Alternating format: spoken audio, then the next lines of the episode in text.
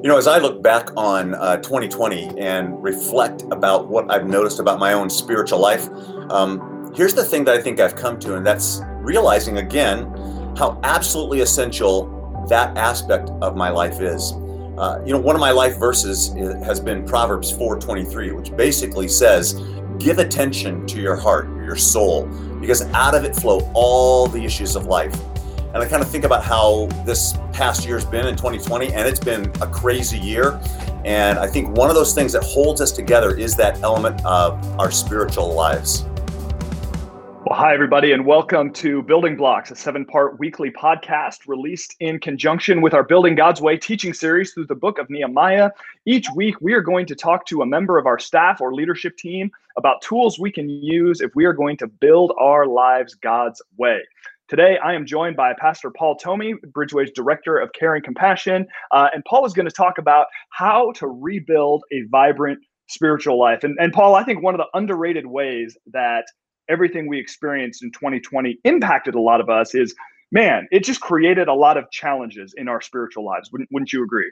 Oh yeah, and I think so, Brian. I think you know whenever there's chaos, whenever things kind of seem like they they feel like they're unraveling, particularly around us, but sometimes even inside of us, um, man, that it, it takes a toll on on us, and it takes a toll on our ability to connect with God. Uh, and I I think I learned this a long time ago, which has been good. I, I was thinking about 2020, and I was thinking about the fact that you know it it hasn't I, I, didn't experience a big implosion spiritually necessarily but i think it was because you know many years ago when i first became a christian one of the things that i just really tried to to build and i've had to rebuild through the years has been the element of my spiritual life and particularly my my connection with god so um yeah. and i think that's that's one of those things that it's it's one of the first things you got to kind of almost go back to yeah. yeah. Yeah, absolutely. Now, I think a lot of people are, are coming into 2021 certainly wanting to turn the page, wanting to move forward. And, and maybe they have noticed things like, man, just their connection with God has been strained in some different ways.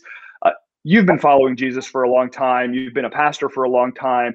Can you just talk to us about what are some practices you've built into your life that have kept you spiritually healthy and spiritually vibrant? Sure. So, I mean, there's there's the standard ones, obviously, and these are things God you know throughout the scriptures states that these are, are established ways to to remain connected and to build a, a, stronger connection with him. Things like bible study and prayer and serving sharing your faith um, you know and then sort of there, there's other ones like fasting and uh, other spiritual disciplines that are part of it. You know I, i'm probably honestly i'm probably a pretty basic person um, and uh, and for me it's been really depth in the scriptures that, has been kind of an anchor for me. Um, and I'll be honest with you, prayer has not been one that's been very strong in my life at all until probably the last 10 years. Mm. And um, that's all that's shifted a little bit. So um, here's what I would say. And I, and I was thinking about this. I think there's one word that I would use to describe this, uh, my spiritual life, and I'll put it for me, and that is freedom. Hmm. And, uh, and, and that may seem like a weird phrase, but I think a lot of times when we think about how do I stay connected with God on a daily basis, possibly, whether it's a devotional world or devotional life. It is, well, there's like this standard practice, and you, you got to do this and then do this and a certain amount of time with this. And it becomes highly structured. And I think for people that where structure really is important to them, that's a really good thing. Um, yeah. Uh, the thing you I always had to guard against was like it meant it just becomes a, a rut to a degree, right? So yeah. it's been freedom, and it's been freedom in a couple of different areas. The the freedom to kind of custom design this to fit me. Yeah. sometimes a part of experience that the, the freedom to build around optimal times when I'm most responsive, the need to experiment, the need to be flexible. Because there are certain seasons, and this season, and I and maybe that's something that that would be important for people to I think to they, they probably understand it, but but if they don't, to understand there's an ebb and flow sometimes in yeah. your life, that devotion. Yeah. And sometimes it's the external things that, that cause that. Sometimes it's just stuff you're going through and that God's doing in you. Yeah.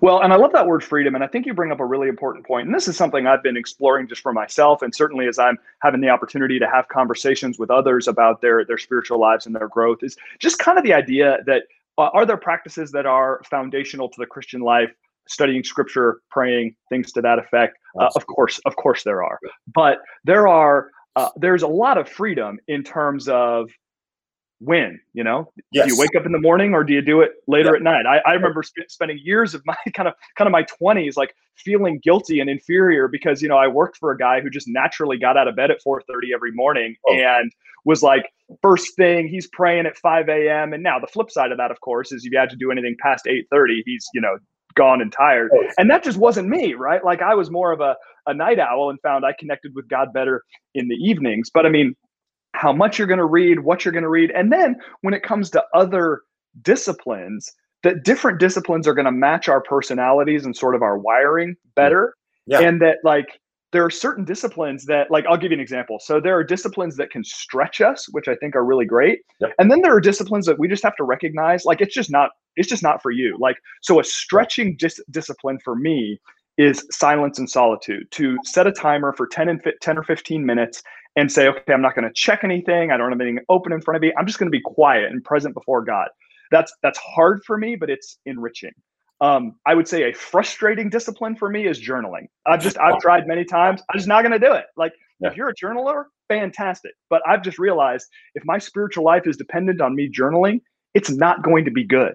And that's okay because there's freedom, like you said, for us to find these practices that work for us. And I just love that you brought that up. Oh no, and I, I I just want to piggyback on that. I think you're exactly right, and I think it's the kind of thing where you realize there's a custom design aspect to this, and and there's, there's no one size that fits all in terms yeah. of growing and building a relationship with God, and even in in character formation and all those different kinds of things. So, you know, yeah. I find for myself, like I I have a, a little bit more of a uh, if you've heard the concept of sacred pathways or spiritual pathways, yeah. I have a naturalist bent but also an intellectual bent. So, mm-hmm. you know, I had people for many years, you know, who, you know, you need to be productive, you need to be memorizing scripture, you need, and it's and it's good. And I actually do that right now in this season of my life more than I've done it in the last 25 years. But um, for me, it was when I was studying my Greek and my Hebrew, and I was taking a passage apart, and people would say, "You're not supposed to do that for a devotional." But I was like, "Man, those were the times, honestly, I really felt connected and alive to God. I felt yeah. like oh my goodness i feel like i'm really connecting and and also to be able to do it outside so grabbing a cup of coffee and i sit outside and like you one of the disciplines and this has maybe been easier for me though i'm i try to remember if you're an introvert or an extrovert but i'm a social introvert so yeah. I really recharge by being alone so i get up early because that's my optimal time mm-hmm. and i'll grab a cup of coffee and i'll sit outside and i just actually just think and pray and it's almost like a thinking praying thing so yeah. i don't i'm not good at keeping lists i'm not good I'm horrible at journaling and I hate it. I will never, yeah. never journal again unless God tells me to do so. But yeah. uh, it just wasn't productive for me. And I'd sit around and I'd go like, oh, well, you know, I'll write this, this thought down. And then all of a sudden I think, oh, my kids are going to read this someday. And so then I spin it and shape it a little bit. And I'm like, well, I'm not even being authentic. So it's like, what's the point of this? Yeah, right yeah, So, so, so that's, I think, just a great first step. Say, hey, there's lots of things out there, and, and certainly we at Bridgeway, we want to help kind of different different ones of you who might be listening are saying, Hey, I want to figure out different ways to connect with God. I, I, know that Pastor Paul, myself, others on our team would be more than happy to have a conversation with you to help you kind of figure that out or Absolutely. to recommend some, some resources. But um, I, I want to turn the page a little bit here. And uh, I think it's fair to say a lot of us have experienced quite a bit of discouragement in this last year in, in all sorts of different ways how can we keep from letting discouragement in in life in just circumstances or whatever the case may be how can we keep discouragement from negatively affecting our spiritual life? Yeah man that's a good one. You might have some ideas as well and feel free to share them on here but um, i think for me i'm lucky in this uh, in that god has wired me with a, a glass half full personality. So part of my personality is i'm pretty level. I don't i don't go through huge mood swings or ups and downs for the most part. Um, that's been very positive in my life uh, in in many different ways. Um, it's not always positive because sometimes I wonder if I have a feeling, but yeah. um, you know, I'm not recognizing if I had one. So, uh, but I will tell you the thing, and you you mentioned earlier, and Pastor Lance mentioned it uh, this weekend, is this whole idea of gratitude. And for me, yeah that keeps things positive. So I usually start out that way, even early in the morning when I'm spending time. And not like you, I just, I'm trying to just be still and silent and not be productive. That sounds weird. Yeah.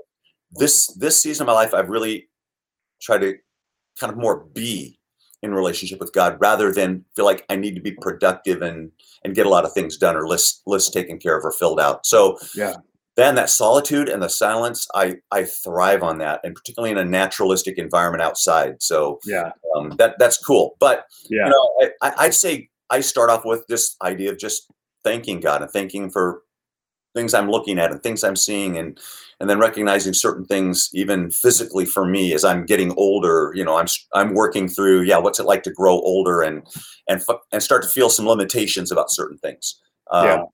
So you know but but that gratefulness man I, I think gratitude is a big one yeah. Yeah. Well, and I, am glad you brought that up. And that's certainly something we're emphasizing throughout this series. We're, we're encouraging everybody to engage in a daily gratitude practice. And we've got some kind of gratitude prompts for you. You can find them at bridgeway.church forward slash build. And uh, we're also sending them out every day in our kind of text message devotionals. And uh, I just think that gratitude, it, it's not just about positive thinking or kind of, you know, pie in the sky kind of stuff but it's about this posture of saying, okay, God, in the midst of, of everything, that there is something for me to be grateful for because you are present and at work in my life. That doesn't mean we're sweeping problems under the rug. It doesn't mean we're sort of wishing things away.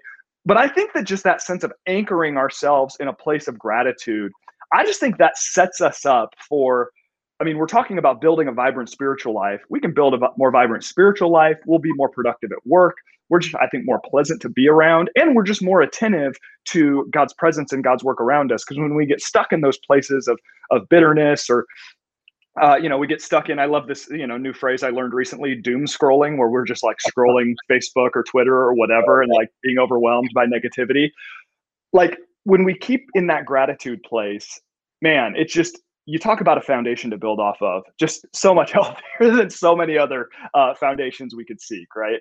Oh, I think I think so, and I think it was Cicero, the, the Roman orator, that said that gratitude is not all not only the greatest of all virtues; it's the parent of all other virtues. Yeah. And that there's something really significant about really that. And even for me, I think being authentic in that with God, rather than trying to be this person that's like, oh, I'm, I'm going to be thankful. Even being able to say, God, I'm really struggling with being thankful for this. I don't see how how you're yeah. using this. I don't know. It's funny, but that oftentimes turns me to no no you you think of what it would be like if you didn't have this or this or this or that you know yeah. so I, I that's been very very helpful for me in that whole thing yeah well and almost what you're describing there is kind of that process of lament turning the corner into hope which is oh. something we spent you know january talking yeah. about right it's like about it that way. That yeah. Yeah. yeah you start in that place but you don't like counterintuitively you start in that place of lament and it actually leads you to that kind of hopefulness and gratitude uh, which again, like it's counterintuitive, but it's really beautiful. I think the way God has wired us to be able to do that. Isn't it? Yeah, that's great. Yeah. Now, I think uh, another element I want to touch on, and we've talked about discouragement here.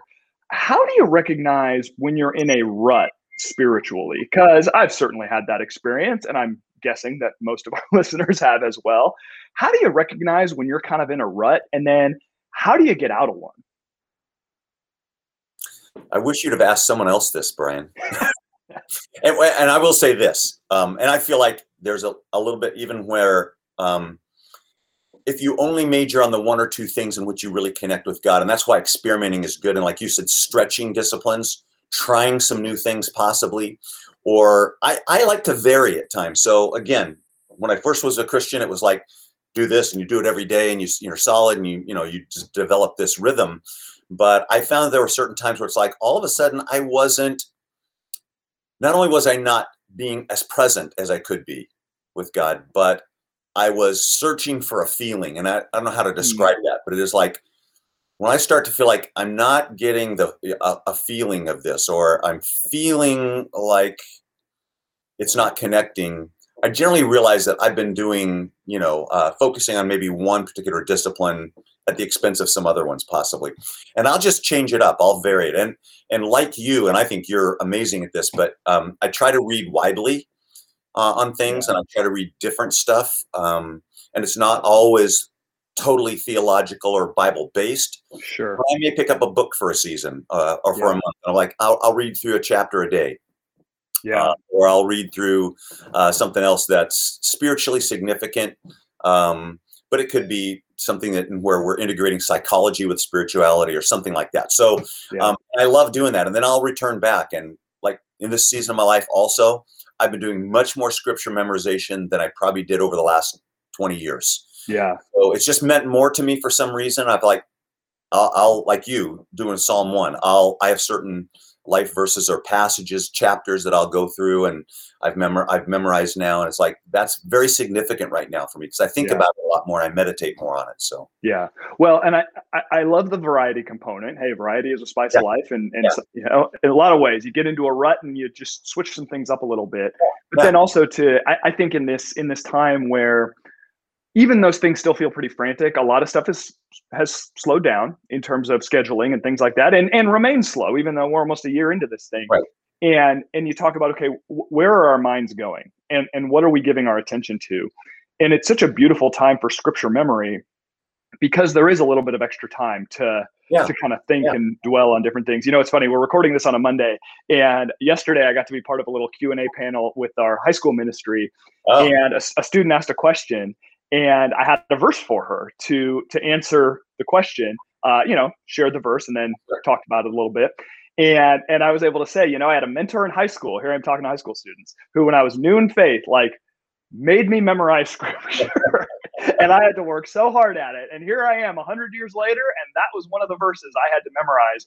And I just, man, it's so powerful for just those those those those words can come to mind and and can be so helpful just i mean i know you're experiencing this just in your own life in just sort of quiet moments of thought and contemplation or maybe in response to a situation and man it's, it's such a beautiful spiritual discipline because it's just like I don't know. This is sort of an overused analogy, but it's just these verses that you can memorize become like tools you can use in different situations to, you know, just be centered on on God and His presence and kind of whatever you're facing. they absolutely do. And I, I remember Dallas Willard saying that, you know, kind of talking about, you know, do you want to go for just breadth or do you want to go for depth? And that he he oftentimes felt it was more beneficial at times to be in one passage for a more extended period of time and really master, you know, what God was trying to speak through that passage than trying to read for breadth. Now I think breadth Yeah. is really important too. I, I wouldn't Sure. go one for the other, but I think in different seasons of life, yeah, I think it's really, really helpful. And like you, I was lucky enough to to memorize passages way back that even now they'll just come to mind. You just it, Yeah. it's funny, you know. Yeah. I, I want to point out one other element. I, I think, you know, I asked you, okay, how do you how do you get out of a rut?